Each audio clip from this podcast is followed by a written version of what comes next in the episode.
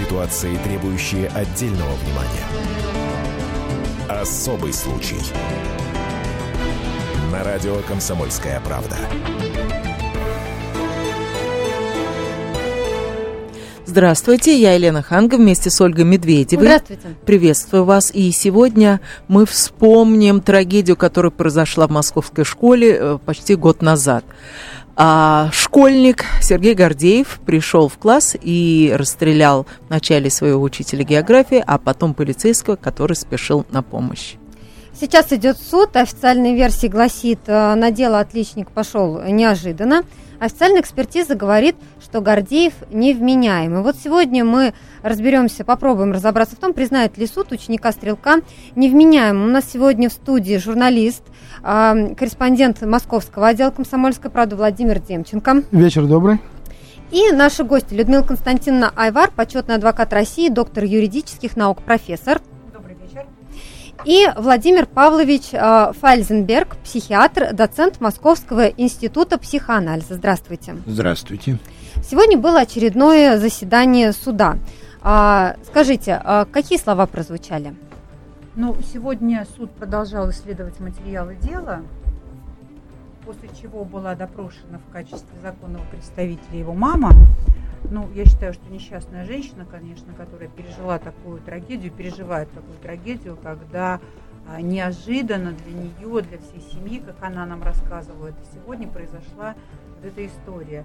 И, соответственно, сам а, а, суд решил допросить самого Сергея Гордеева, он отказался от дачи показаний, а, встал и заявил о том, что я отказываюсь давать показания. И, собственно, это его право, по закону суд не может отступить от незыблемого права подсудимого, поэтому показания он не давал. А вот в течение года, что происходило в течение года? Течение года мы допрашивали потерпевших, допрашивали свидетелей, исследовали материалы и, в общем-то, выясняли то, что происходит, вернее, то, что произошло 3 э, февраля 2014 года. И, вы знаете, ни один человек не охарактеризовал мальчика с отрицательной стороны, как ни странно. И, в общем-то, наблюдая его в течение года, я а, не увидела, что а, мальчик страдает каким-то заболеванием, хотя есть заключение экспертизы, заключение экспертизы сербского о том, что он страдает недифференцированной шизофренией. Ну, я не медик, очень плохо в этом разбираюсь, но на самом деле, вообще, мне кажется, шизофрения, она каким-то образом должна проявляться, а, а для всех это было неожиданно, как снег среди ясного неба. Володь, вот ты с коллегами провел свое расследование, и вы пришли к тому, что невменяемым Сергея Гордеева наверняка назвать нельзя. Ну, э, я бы не сказал, что я пришел к такому выводу, я тоже не врач, я не психиатр, я не могу этого сказать, но э, вот этот тезис о том, что вот это э, преступление, Сергей Гордеев э, на это преступление пошел внезапно, пошел э, ни с того ни с сего, без всяких причин, в силу исключительно своей болезни, которую пытаются адвокаты, его адвокаты пытаются протолкнуть суду и всем нам. Какую болезнь, как она называется? Шизофрения, Шизофрения. невменяемости. Да. Вот этот постулат, он несколько неверен, потому что, насколько я знаю, и насколько мне говорили, и тогда говорили, даже учителя и его одноклассники, все-таки этому событию предшествовала череда некоторых конфликтов, в частности, вот с учителем, с Татьяной Бабкиной, э, женой директора школы. Они, э, знаете, как говорится, до соплей спорили в классе и вне класса. Начиналось иногда все по поводу каких-то литературных героев, причем, э, ну, Сергей выражал мнение, что все эти вот герои Некрасова и Тургенева, Достоевского, все это ерунда, ерундой не занимались, э, жить надо там ради себя, ради денег. Учительница, она старая закалка, она его поднимала насмех перед товарищами, а он такой, да, вот, и даже если он на него амбициозный, да? Он амбициозный, и он ранимый, конечно. Вот э, мнение одноклассников, мнение товарищей о нем э, для него очень важно. И мало того, что он не хотел, чтобы о нем думали плохо, он говорит, он хотел, у меня создалось впечатление, что он всегда хотел, чтобы о нем думали как о сверхчеловеке, о гении, да, там, то есть ни одной по марке, ни одной ошибки. И вот э, тут в, в этом была при, все-таки причина э, к, к, вот, вот этого его поступка. Владимир Это... Павлович, а, вот смотрите, у отличника, лучшего ученика, можно сказать, в классе, да, был конфликт с учителями. Но ведь э, мы же не говорим о том, что каждый ученик, у которого возникает конфликт с учителями, идет потом и стреляет в них. Вот что могло спровоцировать э, конкретно Гордеева? Ну, давайте начнем с того, что даже а, в устах журналиста, который не является специалистом в области психиатрии, звучит а, то, что данный мальчик был перфекционистом. А перфекционист, причем он был не просто перфекционистом, а супер. Четверка Трагедия. а, была трагедия, которая приводила к слезам. Вы понимаете, мальчик учится в 10 классе, и он плачет не из-за девочки, а из-за четверки. Это э, для нас, психиатров, это э, такой звоночек, сигнал, понимаете? Насколько я понимаю, я читала, что у него и друзей-то не было особенно. Это уже следующий шаг. То есть ведь э, судебно-психиатрическая м, психолого-психиатрическая экспертиза разбирает каждый э, день, каждый год, каждую неделю его жизни. И вот получается, что он одинокий, что он э, очень правильный, то есть перфекционист, что он очень чувствительный, он сензитивный, то, что мы называем, тревожно-мнительный. А, Кроме того, для него очень важно мнение окружающих, и в то же время в противовес этому, понимаете, все признанные герои литературы, они чепуха. Он говорит, они занимались чепухой. Вот надо жить для себя. То есть, понимаете, противопоставление, такая амбивалентность. И это э, позволяет, конечно, заподозрить э, тот или иной э, процесс. Э, то есть я имею в виду процессуальное заболевание, которое именуется шизофренией. Э, Вот я думаю, что выразить сомнение в том, что экспертиза ошиблась, э, вряд ли, и что это под давлением адвокатов.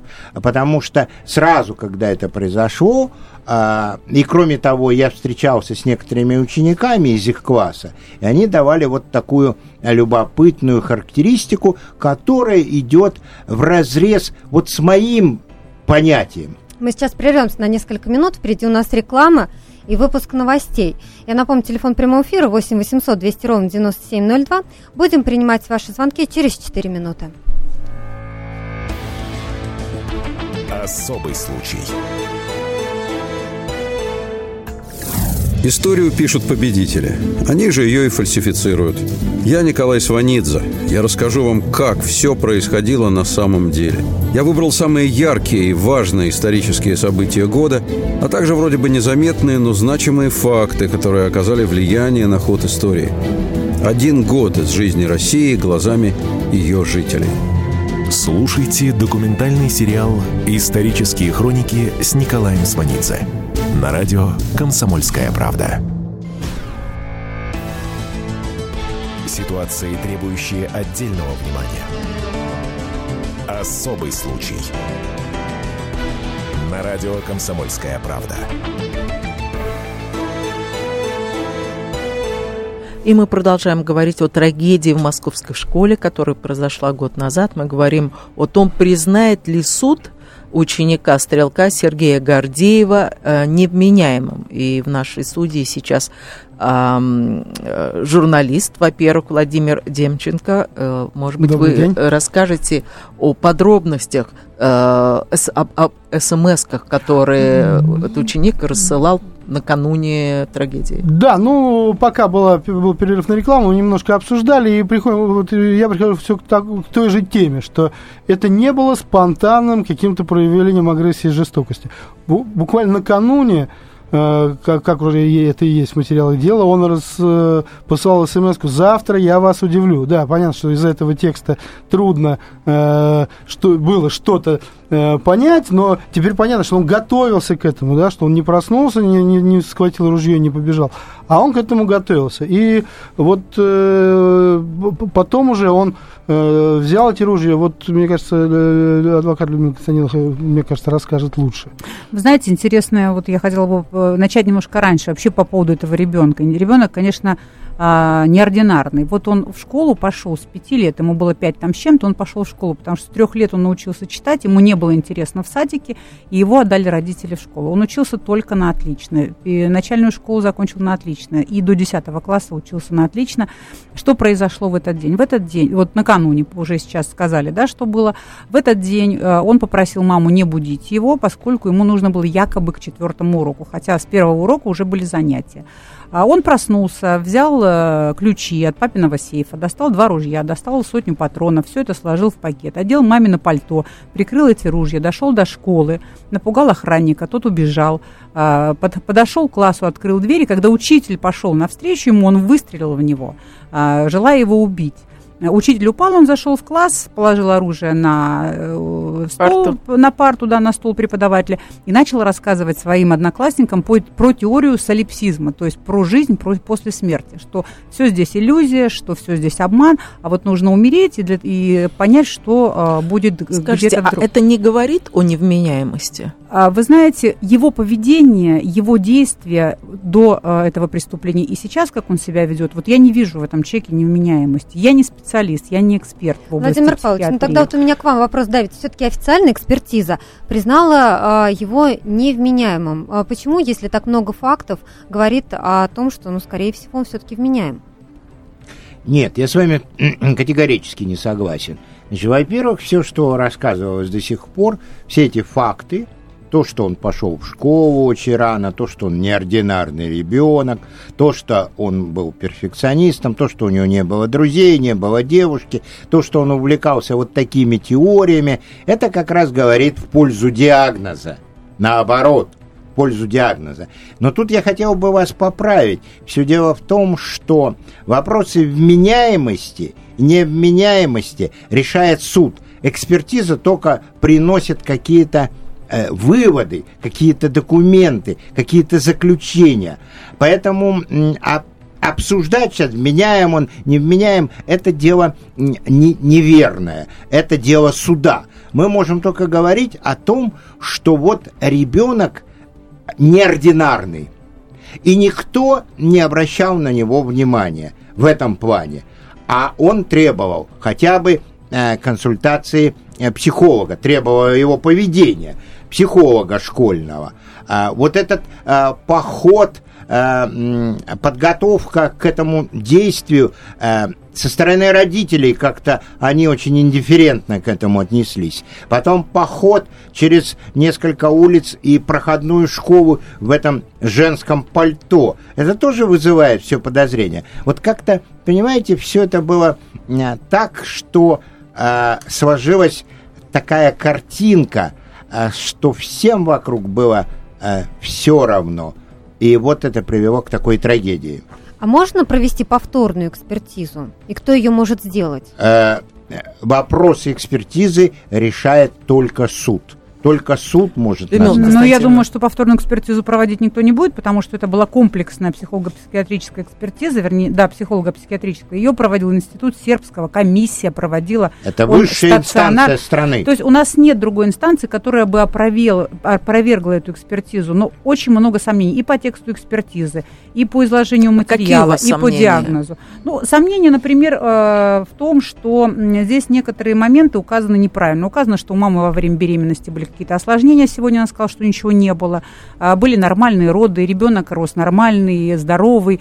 И почему Слушайте, вот мама не, вообще мама не, почему никто никуда не обращался? Э, потому что мальчик был гордостью школы, он висел на э, доске почета. Вообще никто даже не подозревал, что с ним что-то произошло. До сих пор ученики, которых мы допрашивали, потерпевшие, они не верят, что такая ситуация произошла. Они не верят, что у него что-то не в порядке с головой. При том, что экспертиза пишет, что а, объективно реально ситуацию, которая происходит э, вокруг него, он понимает, но он не осознавал э, совершенных им действий и не осознает.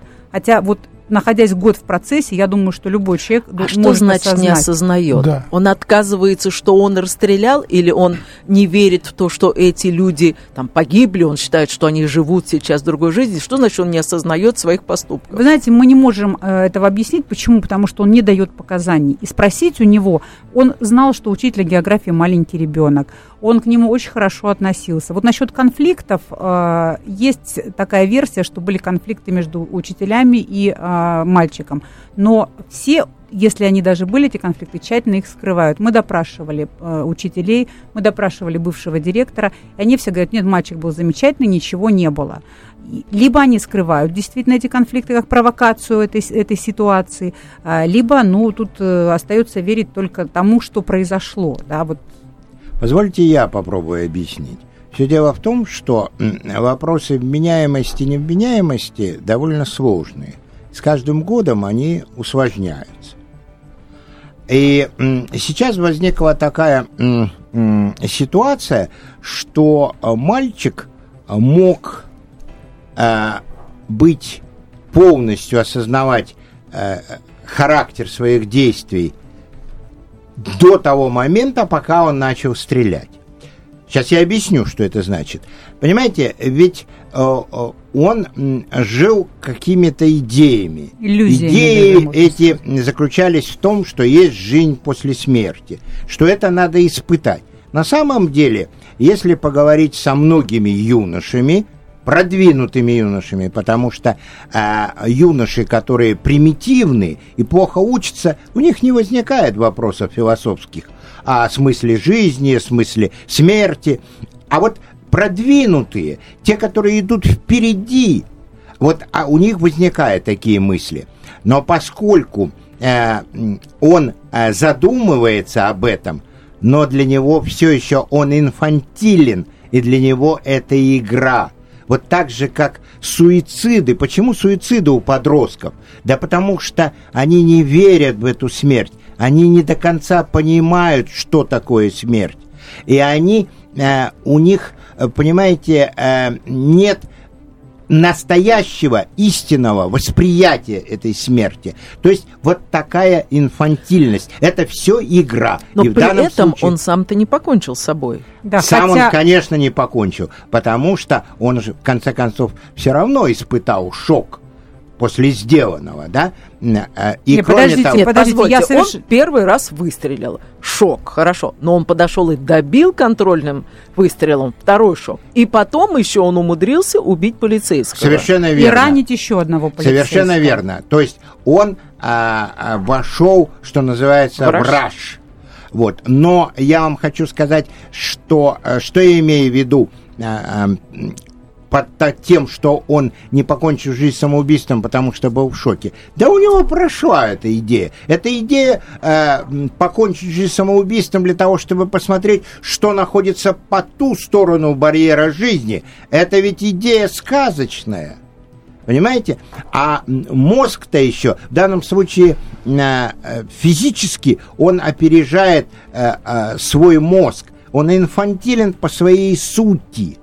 И поэтому он даже не осознал до конца, что он натворил. И вот на этом, я думаю, основывается э, диагноз, э, который говорит о том, что он все-таки Не болен, и он не может нести уголовную ответственность. Ну, экспертиза у нас говорит о том, что он а, не осознавал последствий своих действий и не мог руководить ими. То есть он Это якобы не понимал, что происходит. Ну вот смотрите, больше часа все это действие происходило. Он заходит в класс. Не заходя в класс, он выстреливает в учителя. Начинает разговаривать с одноклассниками. Учитель начинает подавать признаки жизни. Вопрос, почему он еще живой? Никто не отвечает. Вам двойка. Подходит, добивает. Дальше он стреляет в полицейского, убивает. Дальше он стреляет в полицейского, ранит. Ну, я дальше расскажу еще. Да, сразу после рекламы, выпуска новостей мы сейчас прервемся на несколько минут. Ждем ваших звонков по номеру 8 800 200 ровно 9702. Никуда не переключайтесь. Особый случай. Темы, о которых говорят. Небанальные точки зрения, мнения и факты. А еще хорошая провокация. Губин Live. Каждый вторник, четверг и пятницу после шести вечера по московскому времени на радио «Комсомольская правда».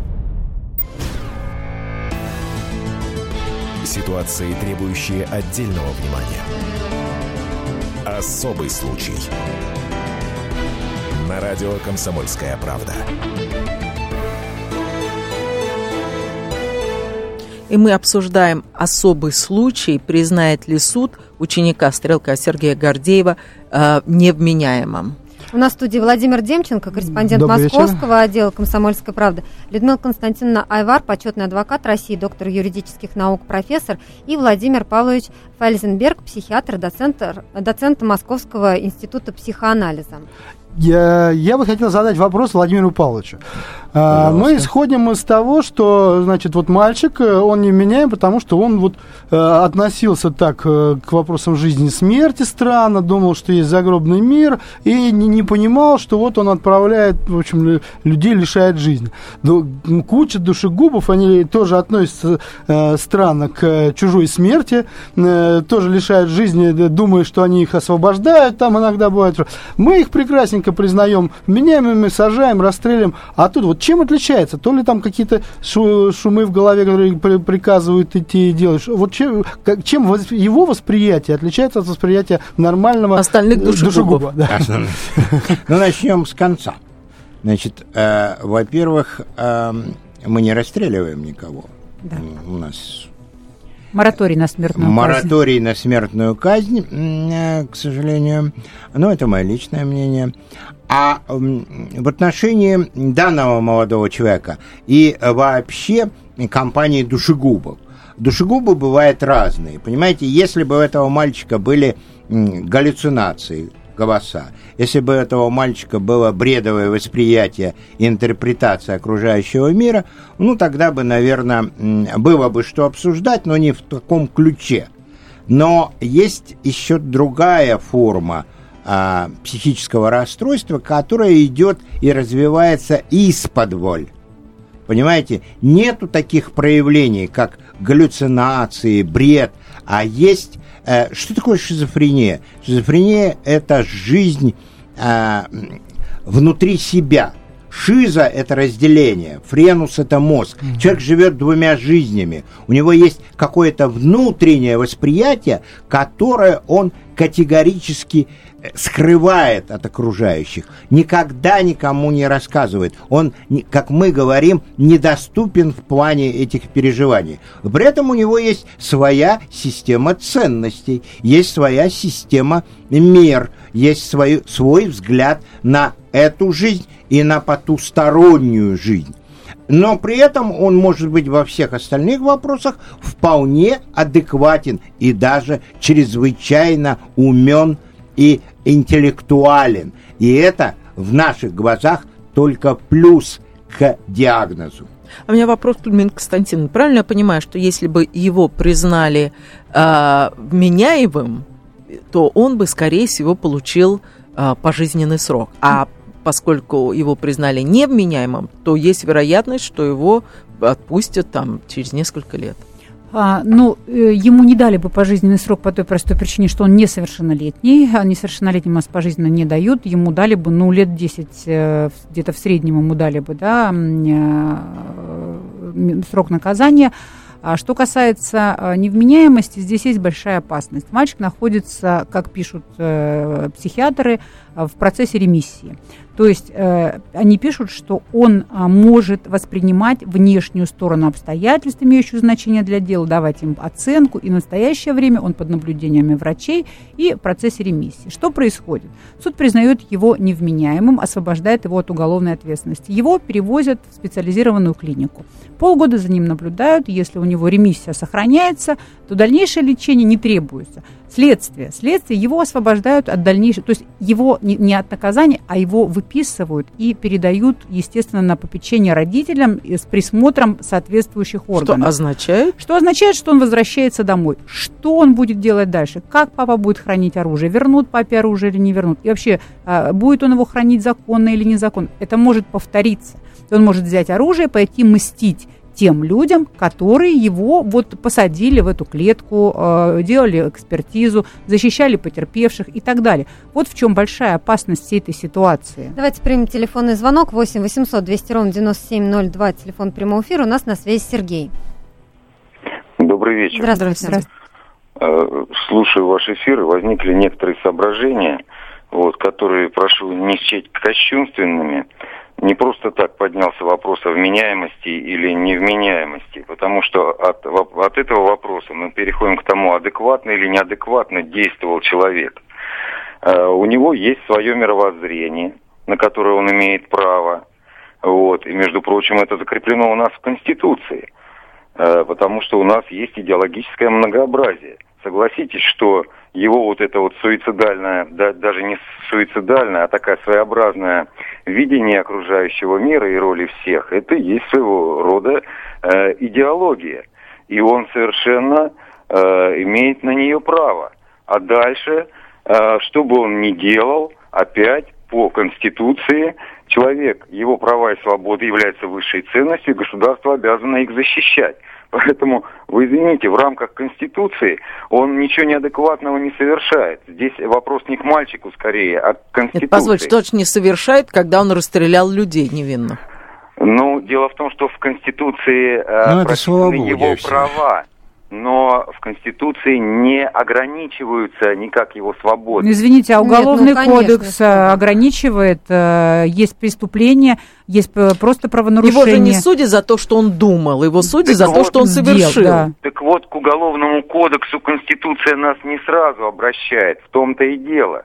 Вот, э, вот это противоречие, вот эта недосказанность, понимаете, это такая роковая закладка вот, которая иногда приводит нас к данным трагическим, к трагическим ситуациям. Нет, но все совершенно точно знают, что убивать нельзя. Ну, то есть это можно ну, не знать ну, каких-то, да, да, да, а, каких-то законов, но это уже всем очевидно. Исходя из сказанного, получается, что каждый человек имеет, имеет право, право на убийство, на убийство и потом оправдание своего убийства Конституции. Ну, это вообще бред с моей точки зрения. Угу. Вообще, конечно, здесь вопрос к папе. Вот прежде а почему всего, к папе? Почему к папе? Потому что папа... Ключи а, плохо спрятал. Папа имеет право а, официально на несколько, а, извините за простые э, слова, э, на несколько стволов оружия, которые он должен хранить в сейфе. Недоступные, ключи должен хранить в недоступном месте. То есть мальчик, готовясь к этому э, действию, находит у папы ключи. Где-то э, они лежали. Значит, они не в недоступном, а в доступном месте для несовершеннолетнего ребенка. Мама, папа уходит на работу, мальчик берет ключи, открывает сейф, берет оружие и идет в школу. При этом папа до этого учил его стрелять по банкам, водил его в тир и так далее. Это надо умудриться выстрелить полицейскому в предплечье, чтобы пуля так отрикошетила, чтобы убить человека насмерть. Пуля ушла в грудь и жизненно важные органы затронула, в то время как полицейский был в бронежилете. Вот представляете, такое умение стрелять. И ведь это не случайность, потому что второго полицейского он выстрелил точно так же. Слава богу, тут остался жив. А учителя он тоже, сначала он выстрелил. То есть вы считаете, это не случайность, Я то, считаю, что он убил э, он, первого и ранил второго Я считаю, это не случайность. Он прицельно стрелял. Я спрашивала учеников. Он целился, мне говорили, да, он целился. Он не просто хаотично стрелял. Он стрелял по окнам, когда увидел, что подъехала полицейская машина, пытался э, там либо убить, либо напугать. Я не знаю, чтобы никто не зашел, не предотвратил его эти действия. И потом мальчик говорит, я хотел покончить жизнь самоубийством. И все это подтверждают. Но ведь у него было время, было больше часа. Он мог совершенно спокойно изложить свою теорию и выстрелить себе в голову, не причиняя никому вреда. А он убивает ни в чем не повинных людей, при этом сам остается жив.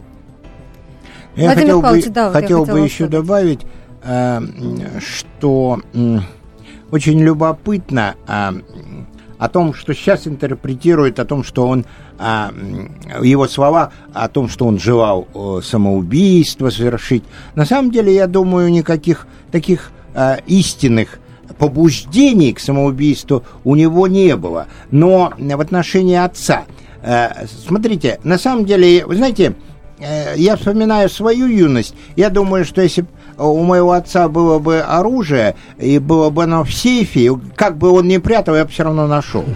Это каждый мальчик найдет. Согласна. А, вот, значит, поэтому не в этом дело, а дело в системе, понимаете? Есть психиатрическая э, служба, которая обязана наблюдать.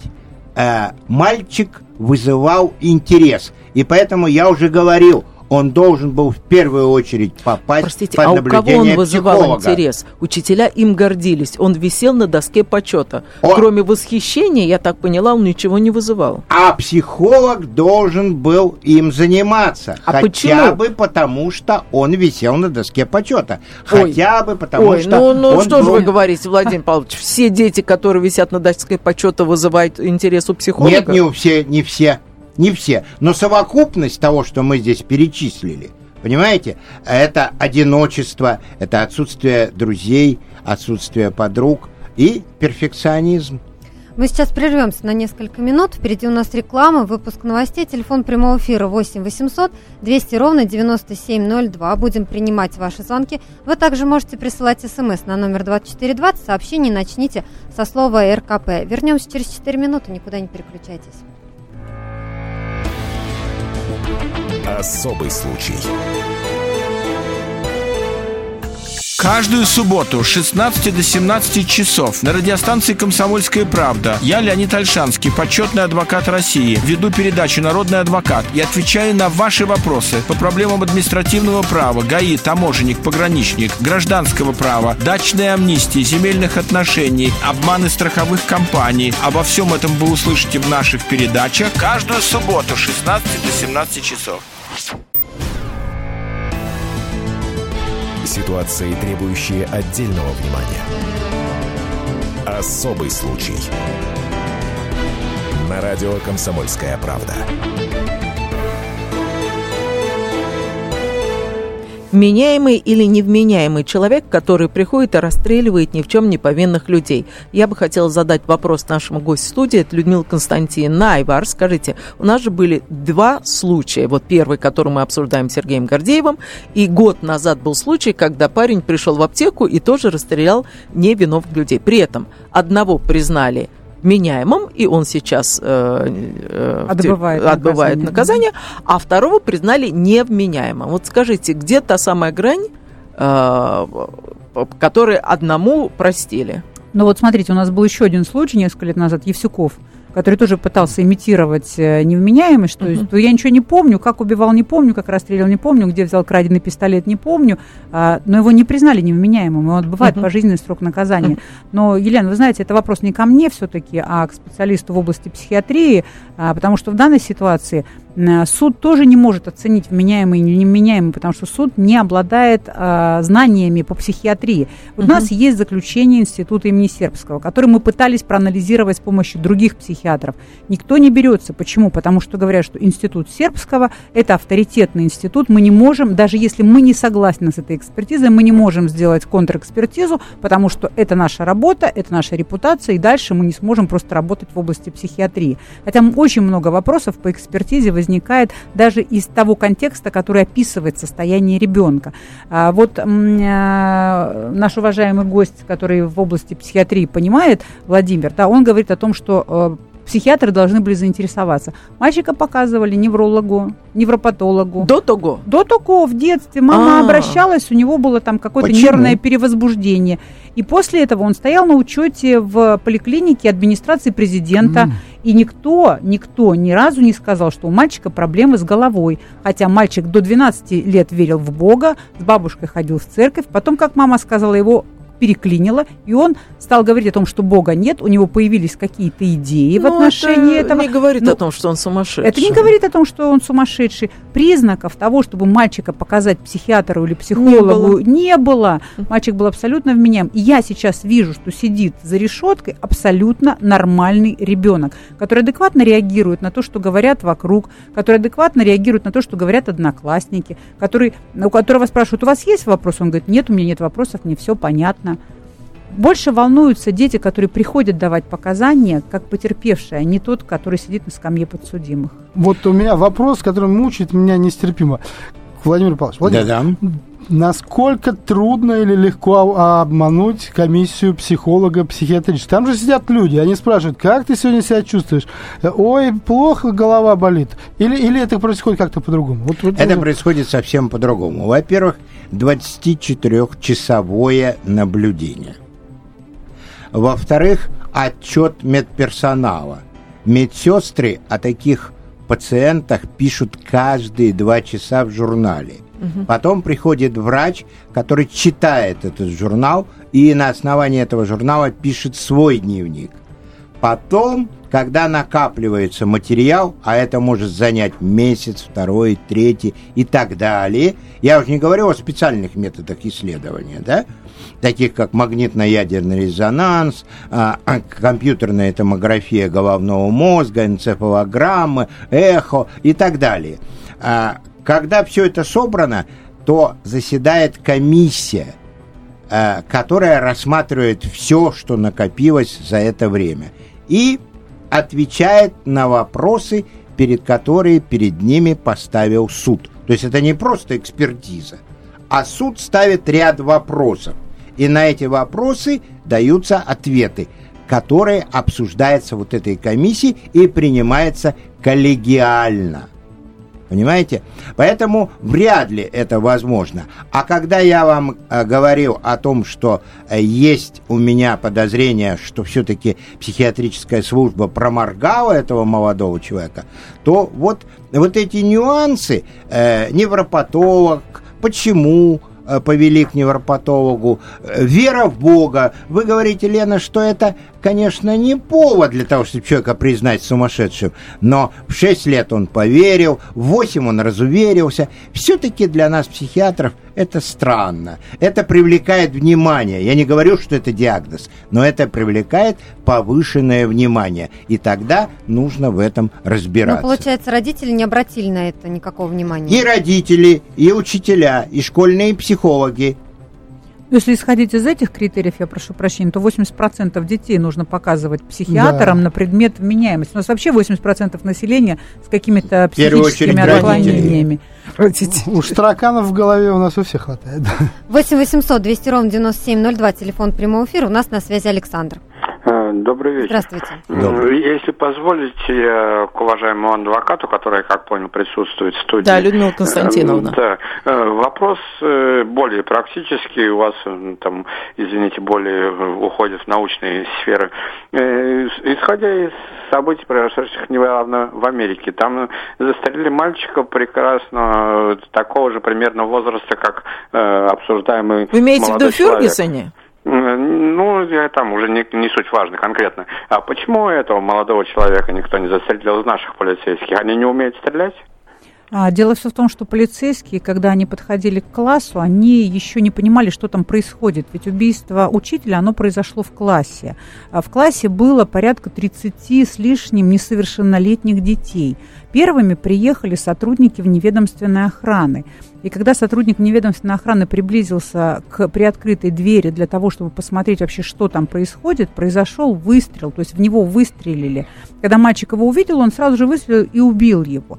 У сотрудников э, полиции не было информации о том, что нужно стрелять. Установки Конечно. И вы знаете, у нас полиция очень аккуратно подходит к применению оружия, потому что после того, как они его применяют, они сами зачастую страдают, даже когда они его применяют обоснованно. Поэтому э, вот исходили из того, что школа, дети, а ведь вокруг были классы, где были первоклашки, второклашки, которых начали эвакуировать после вот этой а ситуации. неизвестно, может быть, там заложники были. А как раз и была информация о том, что в школе были захвачены заложники. Еще никто ничего не понимал, не знал, что происходит, поэтому э, сотрудники полиции себя вели очень аккуратно. И вот э, что вышло из этой ситуации. Вот адвокат Сергей Гордеев сейчас отказывается ходить на эфиры, мы тоже пробовали его позвать. Но вот я знаю, Володь, что тебе удалось с ним немного поговорить. Ну, буквально немного. Я его спросил о том э, конфликте, с учителями был он, не был, и я точно знал, что конфликт какой-то был, да, там вопрос-то весь в степени этого, э, насколько этот конфликт повлиял вот на то, что произошло. Он сразу сказал, нет, вообще ничего не было. Нет, ничего не было, прекрасный матч, прекрасные отношения, все. Понятно, потому что стоит ему признать вот этот конфликт, стоит ему, значит, э, вот это запустить вот в эту руку, как тут же, ага, значит, это были э, не, осознанные. осознанные действия, они готовились, и тут уже сомнения как бы появляются э, гораздо больше, чем, скажем, сейчас. Ну, у нас полторы минуты до конца эфира. Людмила Константиновна, ну вот как э, по вашим прогнозам, сколько еще может затянуться, как надолго этот суд и какова вероятность того, что а, дадут все-таки какой-то срок а, Гордееву или нет? Ну, суд закончится, я думаю, в ближайшее время, потому что мы уже закончили исследовать все доказательства по делу, показания он отказался давать. То есть мы сейчас перейдем к каким-то дополнениям. Вот мы попытаемся оспорить эту экспертизу. В лучшем случае суд пригласит Э, председателя этой комиссии для того, чтобы он объяснил то заключение, которое было дано, и, может быть, ответит на наши вопросы по противоречиям. Дальше мы переходим к прениям и, собственно, приговор. И э, если, если суд не будет назначать дополнительную экспертизу, то я думаю, что его признают невменяемым, отправят на лечение, а дальше, в общем, мы уже с вами проговорили возможное развитие событий. То есть маловероятно, что он получит какой-то реальный срок? А, с моей точки зрения, маловероятно. Что касается его адвоката, то, конечно, адвокат адвокат всегда на стороне человека, которого он защищает, и с его точки зрения он делает совершенно правильную работу, он защищает права и интересы своего подзащитного. А когда он станет совершеннолетним? А, неважно, он совершил преступление в несовершеннолетнем возрасте, и э, те наказания, которые распространяются на совершеннолетних, на него уже не будут распространяться. Понятно. Вот если он совершит преступление следующее в совершеннолетнем возрасте, и его признают вменяемым, тогда он будет, естественно, по полной программе отбывать наказание. Понятно. Спасибо. Спасибо Бог, говорим конечно. мы всем нашим гостям. Владимир Демченко, корреспондент «Комсомольской правды», Людмила Айвар, почетный адвокат России, Владимир Павлович Файзенберг, психиатр, доцент Московского института психоанализа. Прощаемся с вами. Всего, Всего доброго. доброго. Спасибо. Всего доброго. Спасибо. Кто владеет информацией, тот владеет миром. Будьте в курсе событий, находясь вне дома или офиса. Установите на свой смартфон приложение «Радио Комсомольская правда». Слушайте в любой точке мира. Новости, интервью, комментарии. Доступны версии для iOS и Android. Радио «Комсомольская правда». В вашем мобильном.